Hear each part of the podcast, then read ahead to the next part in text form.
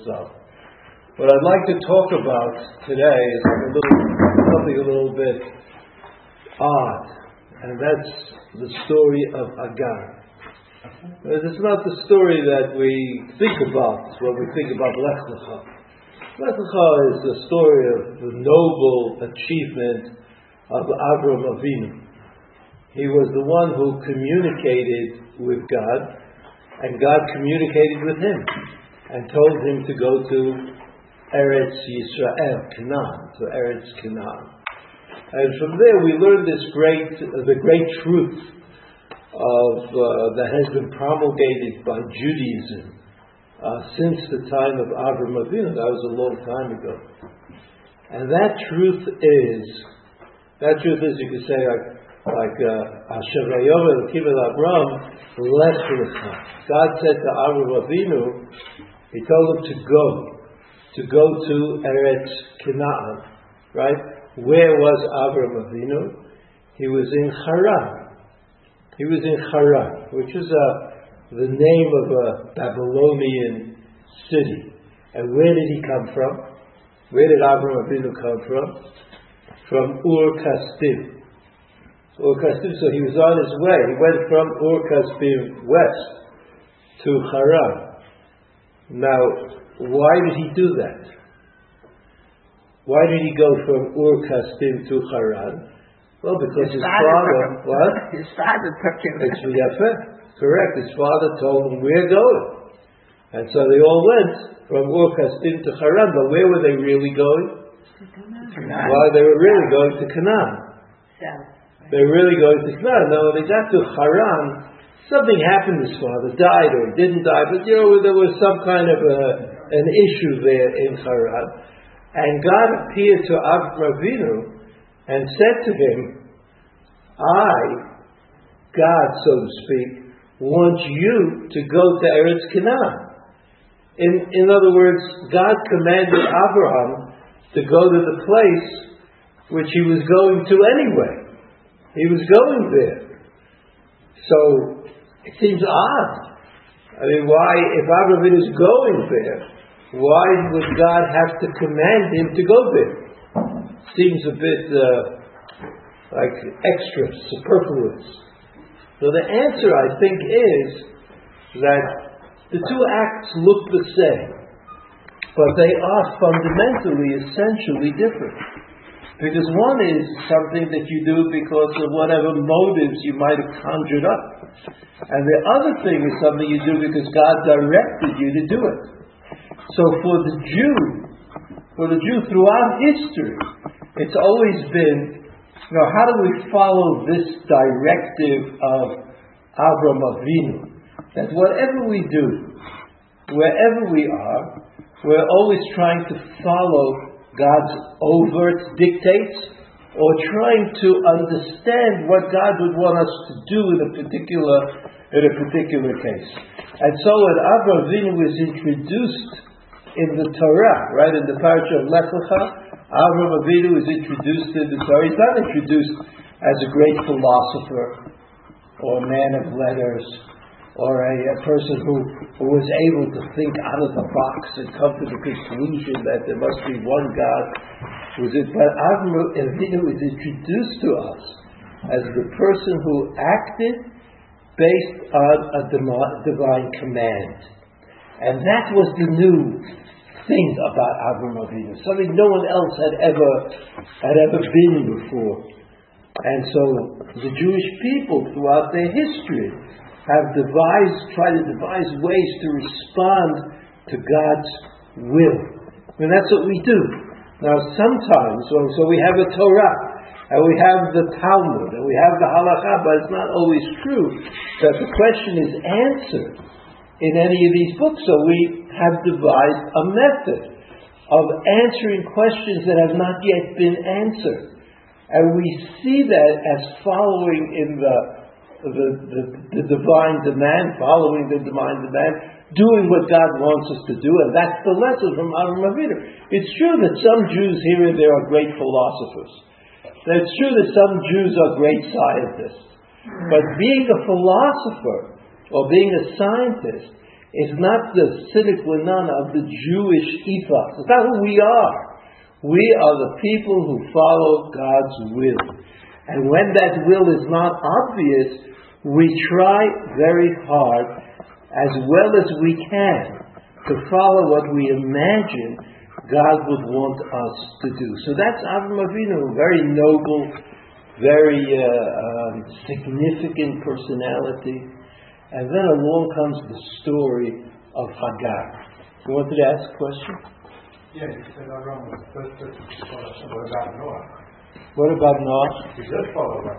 What? I mean, he, well, Chazal, Chazal point out that Noah was like a little sluggish in building the ark, and while he should have spoken to others and told them what he was doing, he didn't do that. It's true that um, that the idea that Avram Avinu would be followed, that his children, his descendants would also inherit this personality trait was not the case with uh, was not the case with um, uh, Noah, or even with Adam Arishon, or with Cain and Hevel. Right? I mean, there's still a bit of a difference. It's still a bit of a difference, but um, after the Adam and Chava were kicked out of Gan Eden, the communication possibility between God and, and the people changed. And Avram Avinu was the leader of the new world, right? Not Noah. Avram Avinu. Why was he the leader? Again, not because he was a philosopher, but because he responded to the directive, to divine directive. That was a, a novel idea, new thing, something that no one ever imagined that, that God would want something of us. I mean, if it were so insignificant, small, uh, you know. And, and so the parasha of Lech Lecha, in as far as about Avram Avinu, should be grand, should be something marvelous.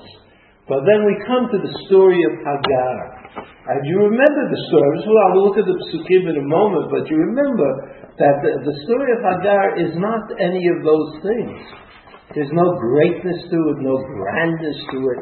It's, it's a kind of a, a, a story that you might read in a modern day novel. You know, uh, it just doesn't make sense if you're thinking about Avram Avinu as a particular kind of person and of his wife Sarah as the next very significant person, even though you know that the Chazal say that Sarah, in this case, had greater prophecy than Abraham. So let's look at the psukim and try to see if we can make sense out of, it. So we'll read the psukim first, and then we'll look at the Rashi. So it says Sarai Eshet Abraham, her name has not yet been changed. Lo Yalda Lo. So there's a background, a pasuk that tells you Sarah she had a, a, a, a maiden, a maidservant, whose name was Hagar. Okay, what do all these things mean legally? Like who owns whom? I mean, I can imagine that the Gemara would be interested in that, but, but we'll just take it for granted that what the Pasuk says is actually what, what was. Vatoma Sarai el Avraham, Hine na'atzarani Hashem miledet. Bona el shivchati, Ulai badem mena V'yishma Avram, Lekol Sarai. So Sarai has a sort of like a compassionate position. We have no children. Maybe um, you, if you if you take Hagar as uh, your wife, uh, maybe you will have uh, children. And since she is ulai ibaneh uh, ibaneh mimena, right? Isn't that says? Isn't that what it says? Yeah. So somehow there's some kind of legalism here hidden that if the wife has a maidservant and uh, sort of offers the maidservant to the husband, that somehow the child has is legally uh, part of the family of the of the wife and not of the the maidservant. Okay, but Tikasra Eshet Abraham Hagar Mitzrit. שפחתה, מקץ עשר שנים יושבת אברהם בארץ כנען, ותיתן אותה לאברהם אישה לא לאישה. So she did it. They had this idea, and then they did it. And then Vayavol Hagar, Batar, Vateriki Harata, Vatekal So she became pregnant. She, Hagar, became pregnant.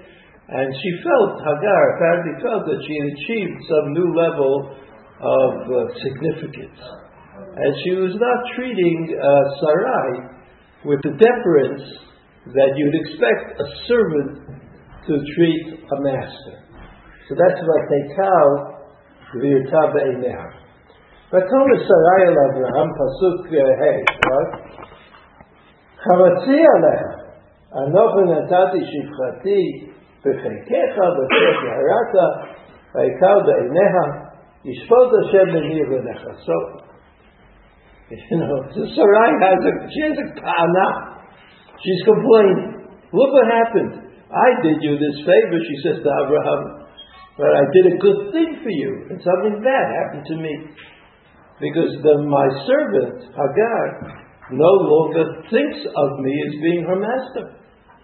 So I'm very angry at you, Abraham. Pasuk v'yom Abraham Sarai idei shifratech biyadech asila hatov be'einayich ותענך שרי ותברח מפניה. Okay, so here's Abraham, he's faced with this kind of dilemma. And, uh, and instead of, uh, I mean, we know Abraham, you know, when, uh, when God wanted to destroy Sodom, remember that story? Abraham fought valiantly against what he thought would be perceived as an unjust act by God. Right? You remember that story? He argued with God. What? He argued with God. Yeah, okay. Argue, you know, negotiate. I'm, I'm talking about something else. Yeah. I'm talking about something else. Avram Avinu, let's say, in modern day parlance, you know, we were talking in a, uh, like in a frum shir, you know, frum. From shir, so we'd say, Avram Avinu Avram knew that God was just. It wasn't a question in Sodom Amorah whether God was just or not. But Avram Avinu's problem was that God would be perceived by others as being unjust. And if God would be perceived by others as being unjust, how do you expect me, Avram Avinu, to go around and spread the word. After all, that's the way the character called Avram Avinu is perceived by Chazal as being somebody who's going around to convert the world to his position on God. So Avram Avinu says to God, what if there are 40 righteous people, 50 or 40 or 30? What about them? What do you mean? Why did he start with that number 50? Because 50 is something that you notice. If there were 50 righteous people in Sodom and or Amorah, everybody would know about it. Everybody would know about those righteous people. So God, so Abraham says to God, if everybody thinks that God is unjust, how am I supposed to spread the word? How can I get everybody? So Avraham Avinu was relentless until God uh, told him that if there are any righteous people in Sodom and Amorah, they would be spared and there were none. There were none. So who was spared? Lot, who was far from being righteous. The only thing to say about Lot is that he grew up in the house of Avram Avinu, and he knew more about righteousness than anybody else. But to say that he was righteous is a little bit difficult.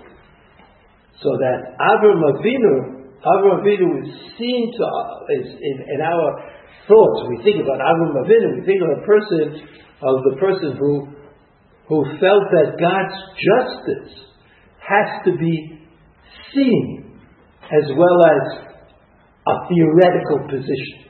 When God does something in the world, we have to be able to say that God is just. If we can't say that God is just, then how do we expect people to convert to Avram Avinu's position? And yet here, in this case, Sarah comes along, Sarai. She comes along with a complaint, and I'm in it says, do whatever you want. You know, I couldn't care less about, about the future of this relationship that I have with Hagar. So now we go on. Uh, Pasuk Pasuk Se'er Hashem Al Ein Hamayim Bamidbar Al So he, so Sarah kicks her out, and she's wandering around, and there's a Malach. Malach Hashem found her. You know Malach Hashem? No Malach Hashem ever found me. I mean, it's a privilege to be found by an angel. So, like I'm reading a story about Avram and Sarah and Hagar. Right? Avram and Sarah, Sarai, are my heroes. And who's the hero here? Who is who is kind of being propped up by Malach Hashem? Hagar. Hagar. Pasuk Chet Vayomer Hagar Shivcha Sarai Amy Zebat וענת אנה תלכי ותאמר בני שרה גברתי אנוכי ברכה. So she says to the angel, I'm running away from Sarai Gvirti. Right? Literally, you understand, Gvirti. What does Gvirti mean? Sarai Gvirti means my my master, my mistress, right? The person. And so, what was the Tana against Sarai, against Hagar? What was the Tana against her? That she treated her mistress scornfully. She was not, so you see that the way the Torah writes it, somehow this is working out, the lesson is being learned. And Hagar says to the angel, Hagar says to the angel, uh, uh, again, Pasuk uh, Yud, no, Pasuk, Pasuk Chet, when Yom Hagar Shitchat, right, right.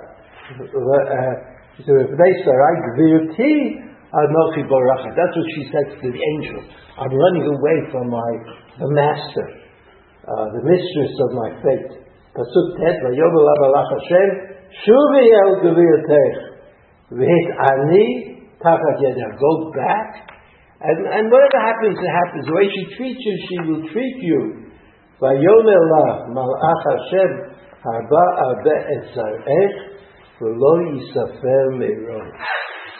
This statement by the Malach, which is you, you will have uh, a tremendous number of offsprings, right? Your seed will increase uh, uh, at such a they won't be able to count them. I mean, what is that? What is that pasuk? Well, that is that is the Brit Bein Habitarim, isn't it? That's the covenant between God and Avram Avinu. One of the two things that Avram Avinu is promised, he's promised Zerah, offspring, and he's promised Nachala, that he would get the land of Eretz Yisrael. What is Hagar promised? She's promised Zerah. She's promised offspring. And she should not be uh, uh, uh, stymied by the fact that Avram and Sarai seem to be in collusion to do this uh, unreasonable thing. So, Pasuk Yud Aleph, Vayom Elav Alach Hashem, Hinach Hara V'Yeled Bein, V'Krat Shmo Yishmael, Ki Shama Hashem El Onyech. Yeper Adam Yado Bakol, V'yad Kol Bo, V'al Pnei Kol Echav Yishkom. So the Malach, the Malach, the angel talking to, to Hagar and tells her you'll have a child, and this child will be where he is, there'll be a lot of action around him. And you know, there's this famous shot of the Chasam Sofer, Adam. You know what Pera Adam is? Um, I guess a wild man, like a wild man. So uh, the Chasam Sofer said in Hebrew, I mean, I don't know if he ever went to Ulpan, but he had this good insight he said, what's the usual relationship between the noun and the adjective in Hebrew? The noun comes first, the adjective comes The adjective comes after the noun, right? Except one exception. Para Adam. That's the exception. In, in other words, his, his primary trait is that he's a para. He's a wild man. And secondarily, he's an Adam. But the conversation is being held between the Malach and Hagar. And that's remarkable. And she ends up, she elicits a promise which is very similar to the promise that Avram Avinu is going to get in the Brit Bein Habitarim in next week's parasha. So I think reading, you know, here we are, we're reading together. We've discovered, we've discovered a kind of a fault, what seems to be a fault in the character of Avram Avinu and also Sarai. And even though they are about to be promised that they would have a child, and that that child, Yitzchak, was actually a miraculous child, because they were both very, very old. Nevertheless, on the eve of that promise, on the eve of that promise, Abraham and Sarai are acting abusively to Hagar for no particular reason. For no particular reason. In fact, in fact, the angel of Hashem, right, God's angel, comes to Hagar and tells her not to worry, that everything will work out okay for her, even though Avram Avinu and Hagar, Avram Avinu and Sarai, don't see it, don't quite see it.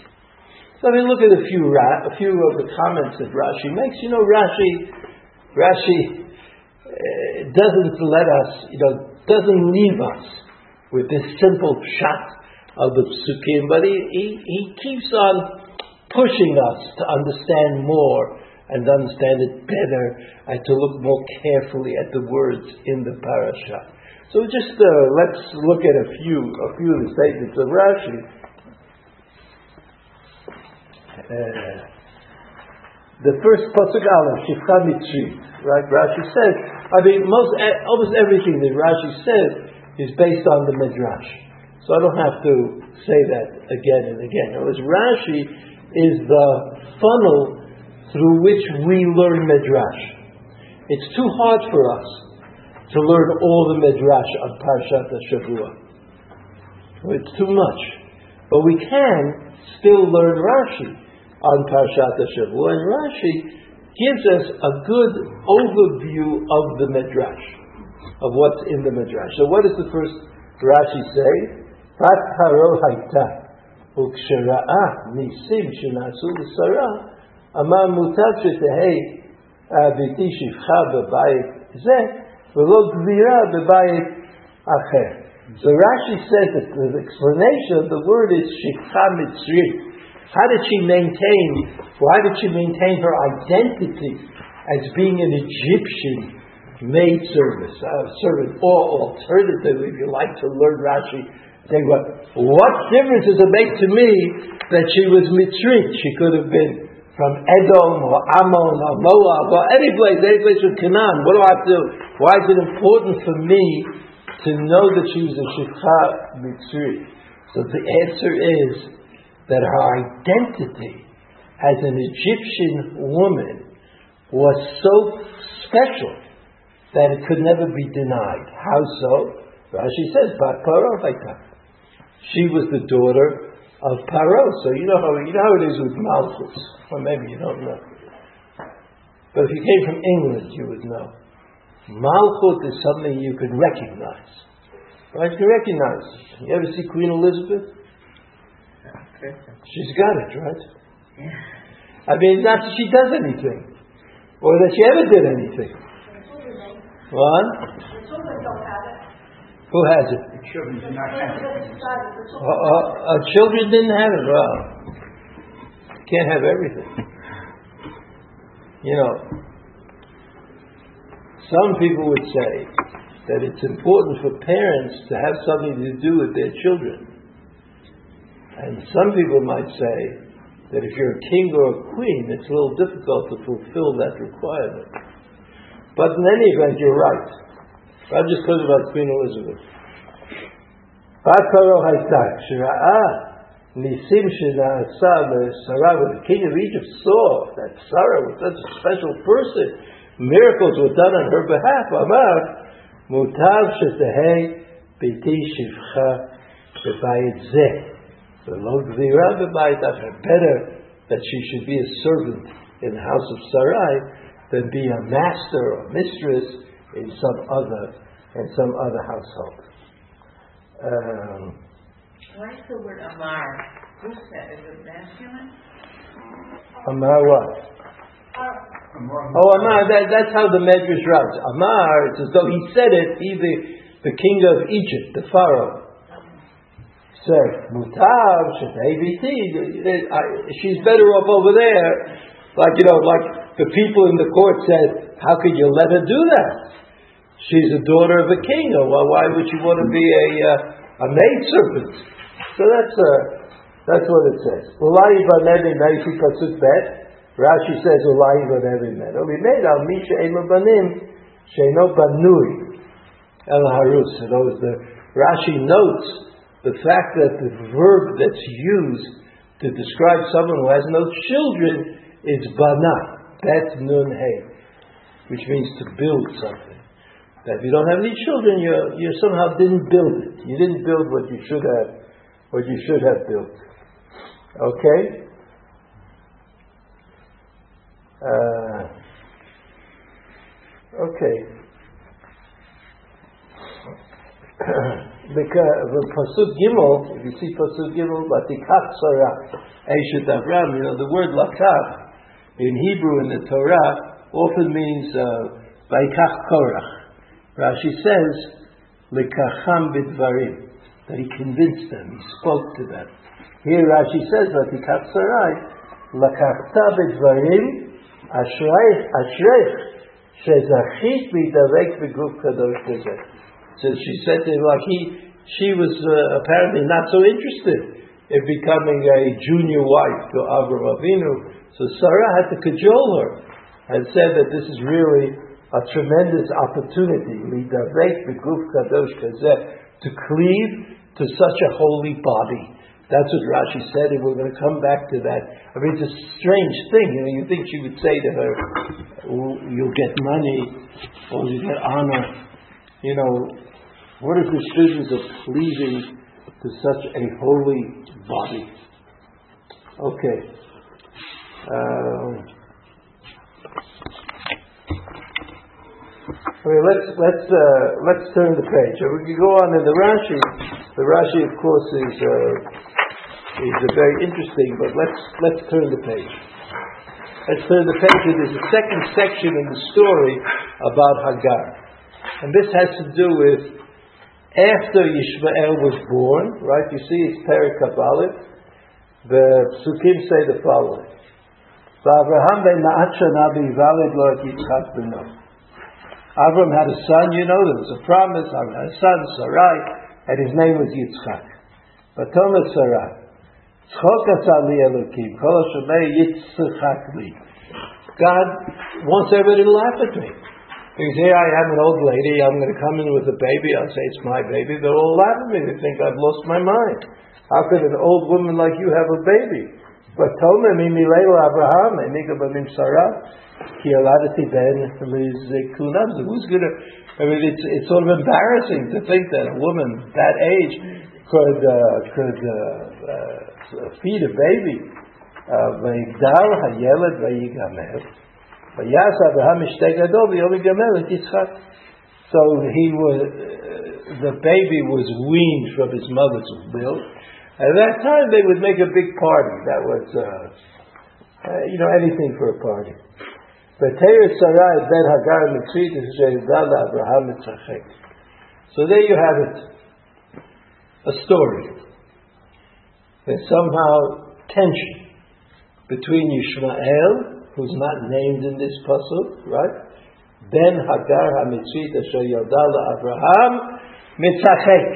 What is Mitzachek? What does it mean to laugh? So Rashi says he doesn't want you to make any mistake. You see the Rashi pasuk uh, uh, pasuk tet.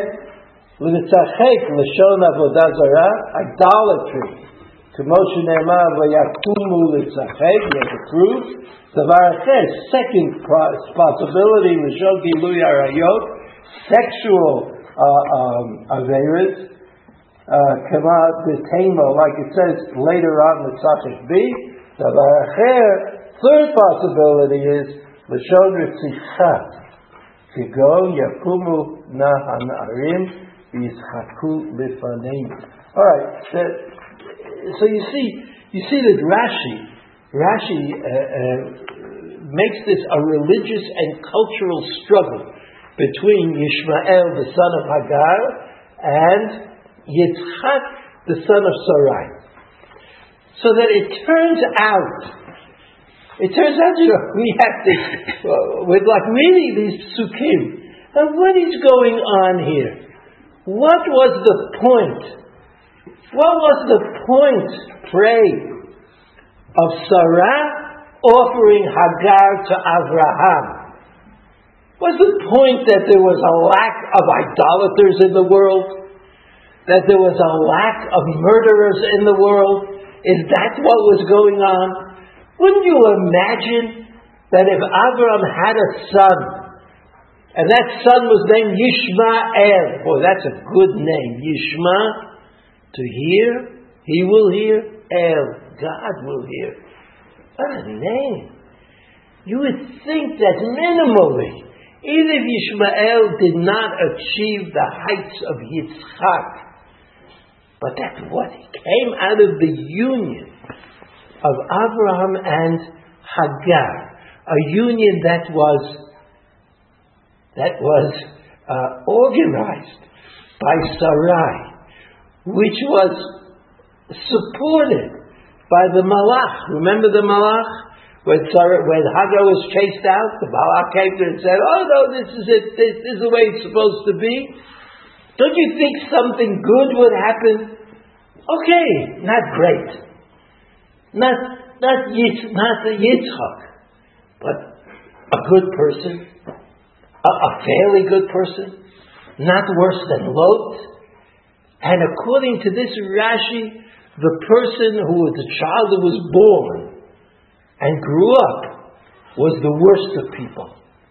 Was the worst of people. When Rashi says Davar Asher, Davar Asher, he doesn't mean either A or B or C. He means, it means A and B and C. That's who Yishmael was. Yishmael was a para Adam. Now what do we need a para Adam for? I mean, I don't know if my. I, I feel that this is a reasonable question. I, th- I think that people might ask this question. Like, what was the point? What was the point? Why couldn't God have just have told Avram Avinu, listen, to, hold on, Avram Avinu, another couple of years you're going to have a baby. You and who? You and Sarai. You don't need Hagar to have a baby.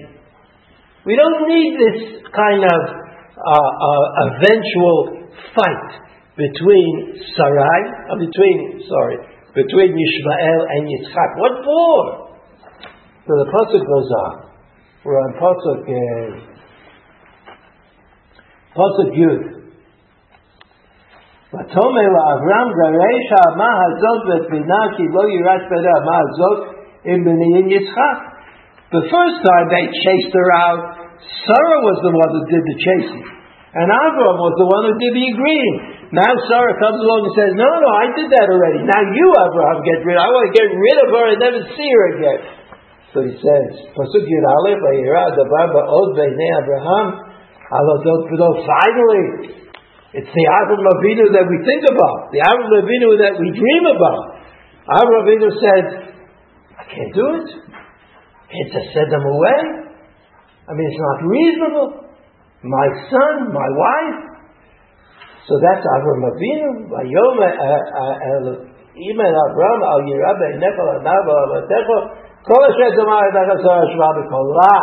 Sarah Shema B'Kola Remember that pasuk?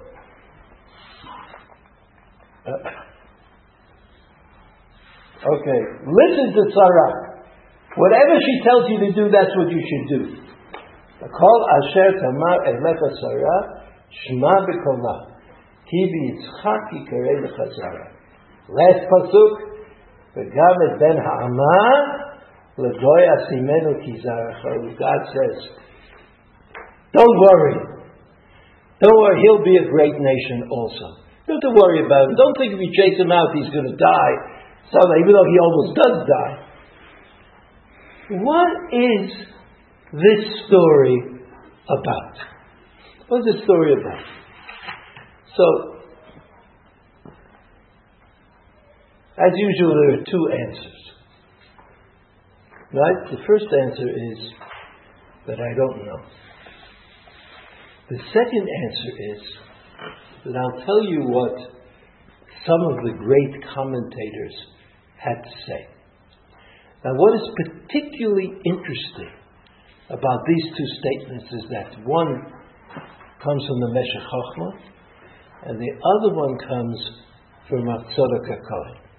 Now, Meshech Chochmah, Rav Meir Simcha HaKohen, who was a Rav in Dvinsk.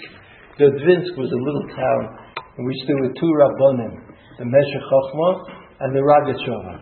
And we could fight about who was greater, but we would have to agree that both were great uh, scholars and, uh, and Talmudists.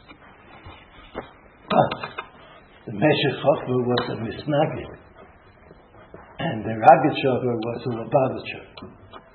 I mean, in those days, Lubavitchers were like all the Hasidim. Rogatchover was the Rav of the Lubavitcher Shul in Dvinsk, and the Meshech Chochmah was the Rav of the non-Hasidic. Should I listen to what they have to say? You see on the second on the second page. You see the second page. Now they, they even though they don't say it, they all deal both dealing with this dilemma that I pointed out right now. What is this all about? What is it about? Who needs it? Who needed the son called Yishmael? Why did Abraham Avinu have to enter into a relationship with Hagar, who was Egyptian and came from the house of the king and probably was not sympathetic to the ideals of Abraham Avinu, and who ended badly in the sense that she was kicked out and then she was kicked out again and she was almost responsible for the death of her son Ishmael. This is, you know, like why couldn't we just not have this story, not have this event? It wouldn't have happened. So look at look at the Meshech Chochmah. You see the Meshech Chochmah? You see it? It's in the second half of the second page. This is what the Meshech Chochmah says. Da. Now, uh, I'm going to say it's not going to be so easily understandable to us, to us, to me, to you. But let's just try to get what the Meshech and then the Tzaddik have to say. The Meshech says in his commentary on the Torah, he says this: Da, da nefesh shel adam hu seichal nivdal. Okay, this is like a certain kind of philosophy. Nefesh, we usually translate as soul. But that doesn't mean that we know what it means. But there's some kind of internal uh, life force that we have that is not subject to old age or the body uh, uh, disappearing or getting weak and, and dying. Who's Seichel Nivdal? Separate intelligence. Intelligence is what God put into man in creation. Seichel, intelligent. Nivdal, meaning separate from and distinct from God, but very similar to. Only God could make man with intelligence, because only God has intelligence. So here we have Nefesh al Adam Seichel Nivdal Rak Shalom Mishtalem Ad Bo'ol Le'olam. He becomes whole. Man becomes whole, perfect, as he should be, when he comes into the world. Aznat said, "Minivdal mechubar lahamim," and then the person, a man, a woman, become they get transformed when they're born. They get transformed from being just intelligence to being part of the created world. Because you need a body to be part of the created world. V'acharei hiparei hachomer az davuk lenefesh zulato b'ma sheishtalei mimenu וזה אינו מובן למי שדבוק בחומר. So this is this idea that we are some kind of combination of chomer and ruach, of you know stuff and spirit. This is something that is not so easily understood. ולכן מצאנו בגמרא כדי שכיבנה רב הושעיה נפיק לבטא דמקריצנה matnitim kavateu. that somehow that after he died, after Rabbi Yoshaya died, so they paskin like him. Hareda devukot zela zeh achat mechaverta. So that somehow the neshamot are connected to each other and they get differentiated when a person is born and comes into this and comes into this world. Uh, just one second. So then he says, so that's his introduction. Now if you look at the beginning of the fifth line, B'nei Amru Shabbat, in the Gemara in Shabbat, Had Gimel Torah, Lo Patka, the next word is Zuhama. It took three generations. In other words, it's like, like they weren't talking about a problem. We're talking about a problem.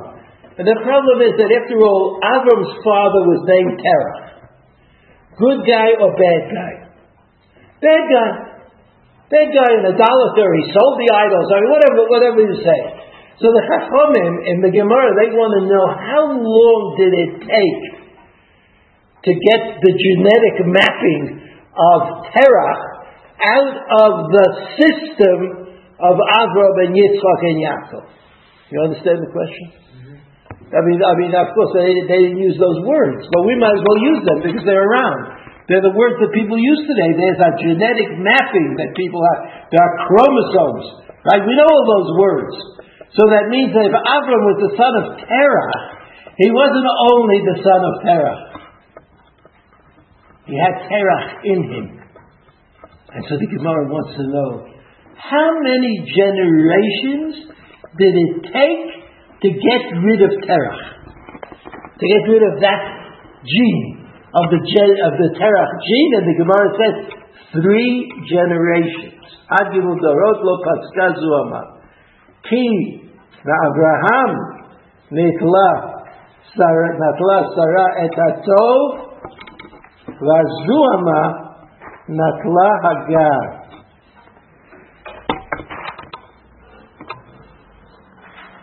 So this is like a theory. It's like a, like a genetic theory. I don't know if it's right. But to me, to me, it's just interesting that, that the, there's this openness, this awareness of the situation. Then where did Avram, how did Avram get rid of those Terach genes?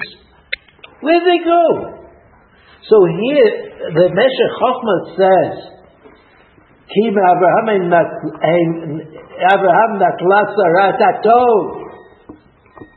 Sarah, Sarah, her genetic meeting with uh, with Avram Avinu right, the Sarah egg with Avram Avinu sperm, she, Sarah, and her egg only took the tov, the good out of Avraham Avinu. So what happened to Terach? What happened to the Terach chromosomes? So he says, Hazuama uh, natla hagar. Hazuama natla hagar. So this, this idea put forth by the Meshech Chochmah is, it had to happen. It had to be that way.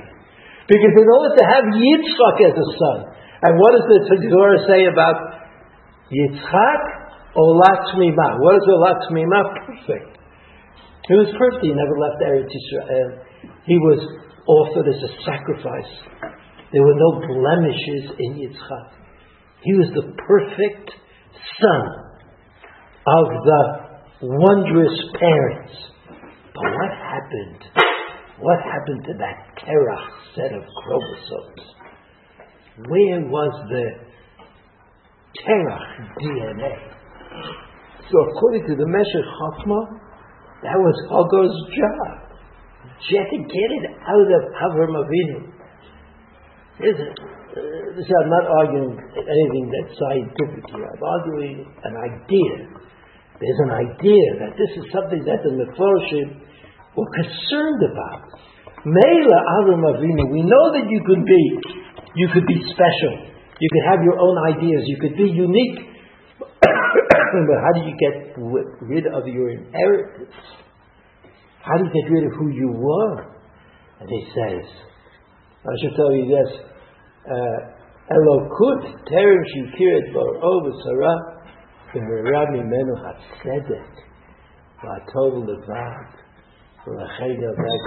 amazing. So Sarah, Sarah knew, Sarah knew that Avram Avinu had to have a child with an idolatrous person like Hagar. And she had to have, get rid of all those inclinations of murder and sexual offenses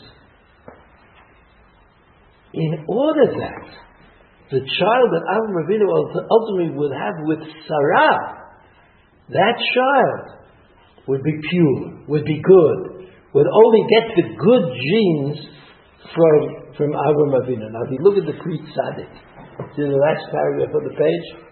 The last paragraph. Right. Tzadok HaKohen MiLublin, a book called Kovetz HaMincha, right there, you know, Rav I, have told you many times, Rav Tzadok, the bracha, the great blessing of Rav Tzadok HaKol was that he was a Rebbe in Lublin, but he had no Hasidim.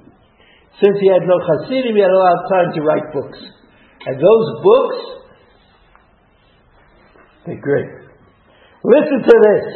Hagar HaMitzrit היא המולידה הזימה והכשפים ובגרותה הולידה ישמעאל שממלא זימה וזה היה קודם לידת יצחק. Translation Hagar she is the one who gave birth to uh, to all the bad things, Zima and Shofim, and then later on, she gave birth to Yishmael, who had all of these qualities. Hayakodem ledat Yitzchak va'akeda שעדיין לא נתבררה עד אברהם וכל הניסיונות, וישמעאל הוא הפסולת שמצידו. So Avram Avinu, Avram Avinu, according to the way Rav Tzadok thinks about it, you know that there were Eser Nisyonot mentioned in Pirkei Avot. There were ten tests that Avram Avinu was tested. Ten tests, but those tests were not just, let's see you do it, Abraham. But each one of those tests was necessary. The last test was giving up his son Yitzchak in a sacrifice. So, so uh, the, the tests were not just to see if Avram would listen, but the test had a practical purpose, and the purpose of those tests was to forge Avram Avinu, to make him into what he was. Even though he was a good person passively, the test forced him, forced him to be a good person, listening to God actively. and that's what that was the, as we go through the test, that was the Avram Avinu who could have a son whose name was Yitzchak, and then finish that son through an act of, uh, of, uh, of Brit Milah. Uh, that was the finish. So we see, I think, I mean, I don't know. If I've made the point. Like, bang on the table. The Meshech Chochmah, who was a Misnagid, not a Chassid, and the Tzaddik, who was certainly a Chassid, without a doubt, when they confronted with this question of what was Hagar doing in the story of Avram Avinu, they both say exactly the same thing. That Hagar, Hagar had to be she had to make it possible for Avram Avinu to have his son, Yitzchak, without being encumbered by the tradition that came to Avram Avinu from Terach. That couldn't be. They both agreed. And therefore you see that the story of Avram and Hagar is a story that had to become, it had to be, and there was no other way for Avram Avinu to have a son like Yitzchak, who was an Olah Temimah. Uh, so I hope we've done it. Have a good Shabbos.